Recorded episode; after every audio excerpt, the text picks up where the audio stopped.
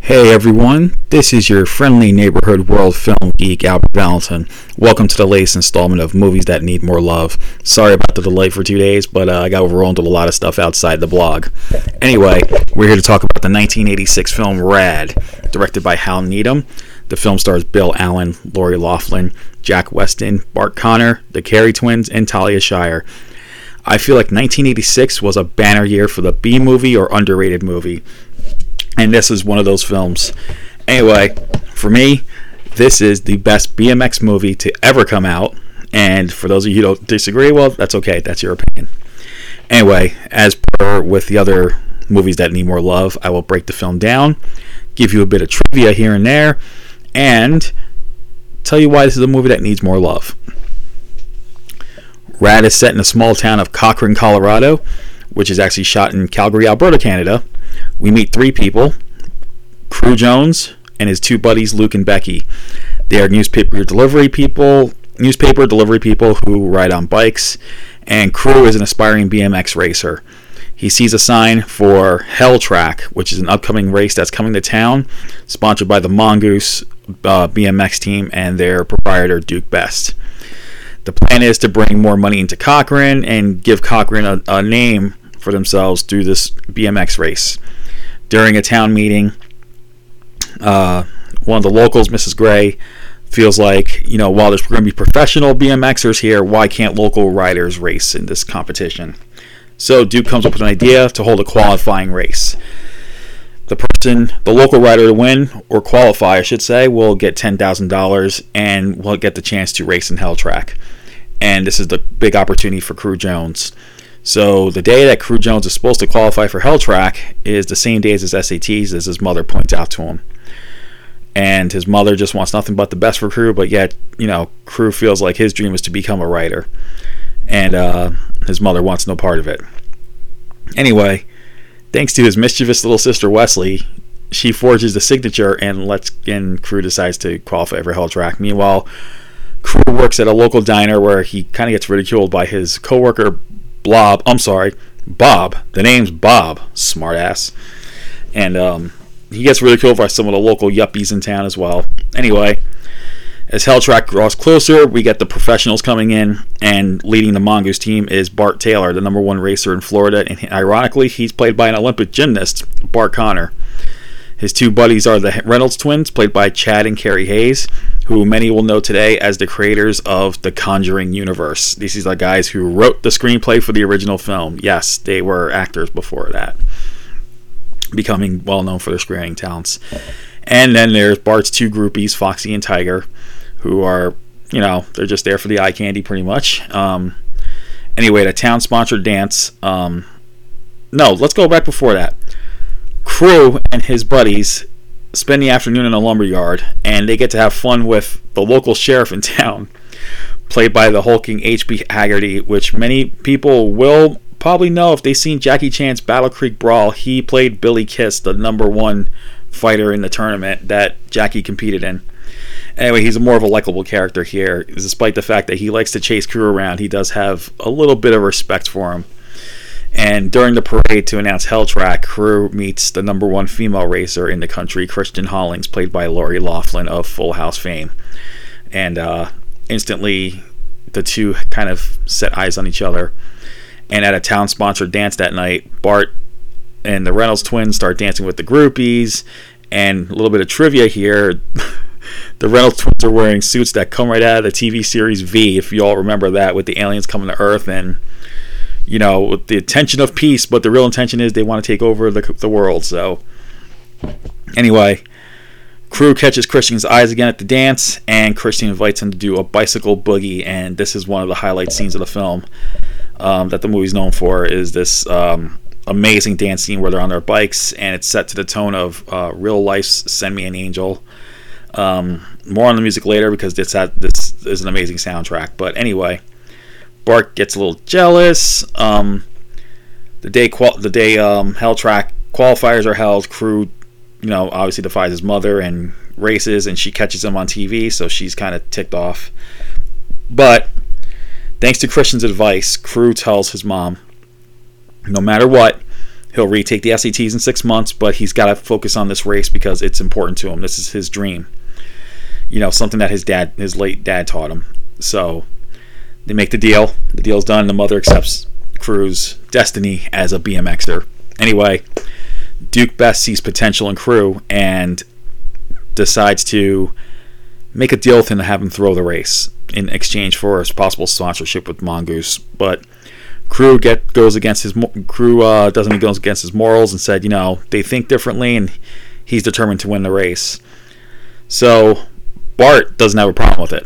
It's clear that Bart may be an arrogant, may come off as an arrogant douchebag at times because he's the number one racer in Florida. But the truth is, he's not. He's far from an arrogant douchebag. He sees Crew as potential. He sees the potential. He sees him as a worthy adversary. You know, we we don't get many films that have an antagonist who has respect for the protagonist, but that this is one of those cases where we do. So Duke decides to do anything in his power to make Crew lose the race, and, and that includes first making him form his own team, which Crew does, called the Rad Racing Team, made up of him, Christian, um, his sister Wesley, Luke, Becky, and some of their other buddies. Um, they create t-shirts. They sell t-shirts for ten dollars each, and um that's when Duke comes in again, tries another roadblock by saying that he has to have fifty thousand dollars in sponsorship money for him to enter the race. And at that point, Crew's just had enough, and he's ready to give up, despite Christian's advice. And though the two eventually do break off their relationship, but it doesn't last long. When the town folk get word of what happened, um, they rally behind Crew, and they decide they're going to buy the rest of, buy the rest of the money and do what they can. Well, what happens is they were still twenty-four thousand dollars short. Well, the richest man in town is Ray Walston's character, who at first doesn't like kids so much, but he figures the opportunity to make Cochrane name can make more money for the town.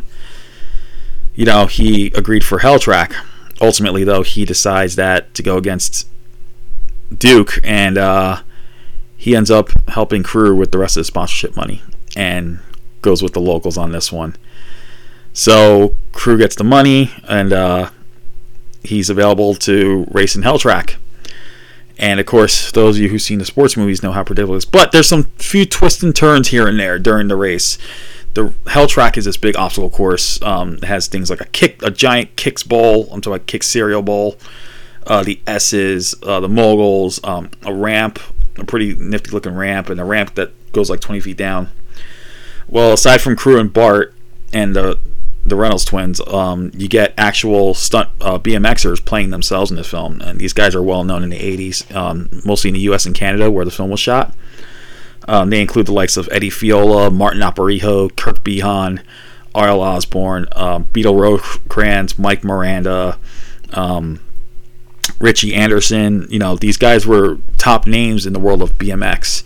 So to have them appear in this film is just amazing. And the fact that it's directed by the awesome Hal Needham, who directed Smokey and the Bandit one and two and The Cannonball Run one and two. Those are those are amazing films. And, you know, what's great is Hal himself was a stuntman at at one point in his life. So, you know, he gets to bring that experience to today to the modern world of B M X. So, um... anyway, a little bit of trivia here and there that, you know, I just mentioned it, but the original title for the film was Balls Out. And this is prominent when the sergeant on the day of the race tells Crew, you know, go get him. Pretend it's like the lumberyard. Go balls out. But let's just face it, doesn't Balls Out kind of sound like an adult movie title? So they changed the name to simply Rad, okay, which is cool.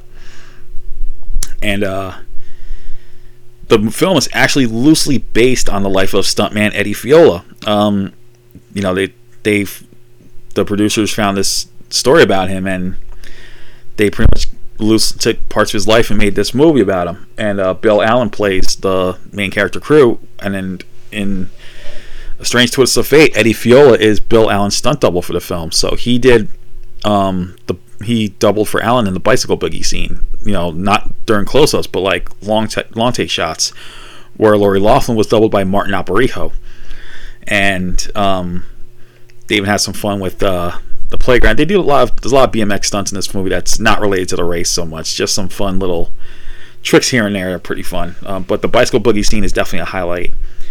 Um, another reason to see this is, you know, you get to see this love story between Crew and Christian, and it's pretty sweet.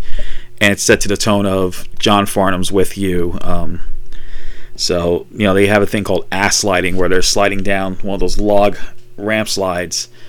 And instead of the logs going down, it's them. So that's why he calls it ass sliding. Don't ask. Um, anyway, um, the film did pretty modestly. It did, it did pretty well for nineteen eighty-six. Um, but here's the thing. It never got a D V D release or a Blu-ray release until not too long ago. Um... It finally came to light, thanks in part to Robert Schwartzman. Um, Robert Schwartzman is the son of Rad's film producer Jack Schwartzman and Talia Shire, and he, so he and he's Jason Schwartzman's younger, younger brother. Uh, you might know Robert from films like The Princess Diaries. That's probably the one you're most going to recognize him from. He played Michael, and he also is the lead singer of a rock band called Rooney, which you probably heard at one point or another, um, where he used his cousin's name. Robert Cage or Robert Carmine, you know, he changed his name a few times in terms of his stage name. But um, Robert Schwartzman used to go on the set of Rad when he was when he was a kid. And a few years ago, he formed his own distribution outlet called Utopia. And one of the first titles that he got was his dad's. The fact that his dad produced the movie, he got he scored the rights to the movie Rad. So he decided to release this film on Blu-ray for the new generation. And uh, of course, us who grew up watching it, you know, seven years old when this movie came out. And it's a movie that's still near and dear to me, to my heart all these years later. Um, anyway, the Blu-ray is available on Amazon. You should, um, I would definitely recommend it. And here's some of the bonus features. Um, you have a couple interviews with Bill Allen and co-writer Sam Bernard. Um, you get a little featurette on Hal Needham in the eighties. You get a Q and A session with Bill Allen, Talia Shire, and Bart Conner. Um, some archival interviews with the cast and crew, original behind-the-scenes featurette, and the music video for Break the Ice by John Farnham. Now, here's another reason why this is a movie that needs more love. The soundtrack. This has got to be one of the best eighties soundtracks of all time. You know, everyone's going to say, oh, no, but what about films like Pretty in Pink or the John Hughes films? Yeah, they had good soundtracks, okay? Don't, don't get me wrong. But Rad had one of the best ones. The three songs by John Farnham, Break the Ice, With You, and then my ultimate anthem, which you heard at the beginning of this episode, Thunder in Your Heart. Whenever I have a, whenever I have a bad day, I would play Thunder in Your Heart, and it becomes my defibrillator. It becomes my jolt. It becomes my my jolt of adrenaline. It makes me want to just keep pushing. So, you know, it's a great song. And in a way, this is Crew's anthem, too, because they played this during the qualifiers, and it's basically like, here's Crew, who many feel don't have a chance in hell, going through, having the thunder in his heart to overcome the odds. So, exactly. And um, so it also has songs like during the lumberyard scene, you get Hubert Cos' Get Strange. Um, you got Baby Come Back by Jimmy Haddix played during part of the dance. You got Real Life Send Me an Angel during the bicycle boogie scene. And we cannot forget James DePasquale's music score, especially during the Helltrack scene, um, the Helltrack race. It's so like jump, it's so catchy, you know. It's it, you know, it's it's just great. It's this is like, I feel like Rad is an underrated piece of Americana. Um, small town, a love of a sport. You know, looks a lot of sports films are set in big cities, so to have this one set in a small town, you know, that's just, you know, this is like, for me, the ultimate Americana film. Um, so, yeah. Anyway, that's my rant on Rad. And, uh, yeah, I'm sorry about the delay, folks, guys. Like I said, I was overwhelmed with so much happening, including um, I did like a bunch of interviews for the last two weeks. Um, things are now slowing down a bit. Um, I actually caught up on screeners um, for upcoming films, so my reviews are going to be out this week on world film geek dot com, so check out for those. Um, so that's what's been going on, and I got a lot of stuff going on in my day job as well, and outside of um, outside of work and everything, you know, just everything's been crazy. But I promised you I delivered this week's movies that need more love, so here it is. I did it. So, but I will be returning this Friday with the next installment, and we're going to be talking about the, another nineteen eighty-six film. Like I said, nineteen eighty-six, banner year for B-movies and underrated movies. We're going to be talking about No Retreat, No Surrender, starring Kurt McKinney and Jean-Claude Van Damme. So until then, this is World Film Geek signing out. Have a great weekend, ladies and gentlemen.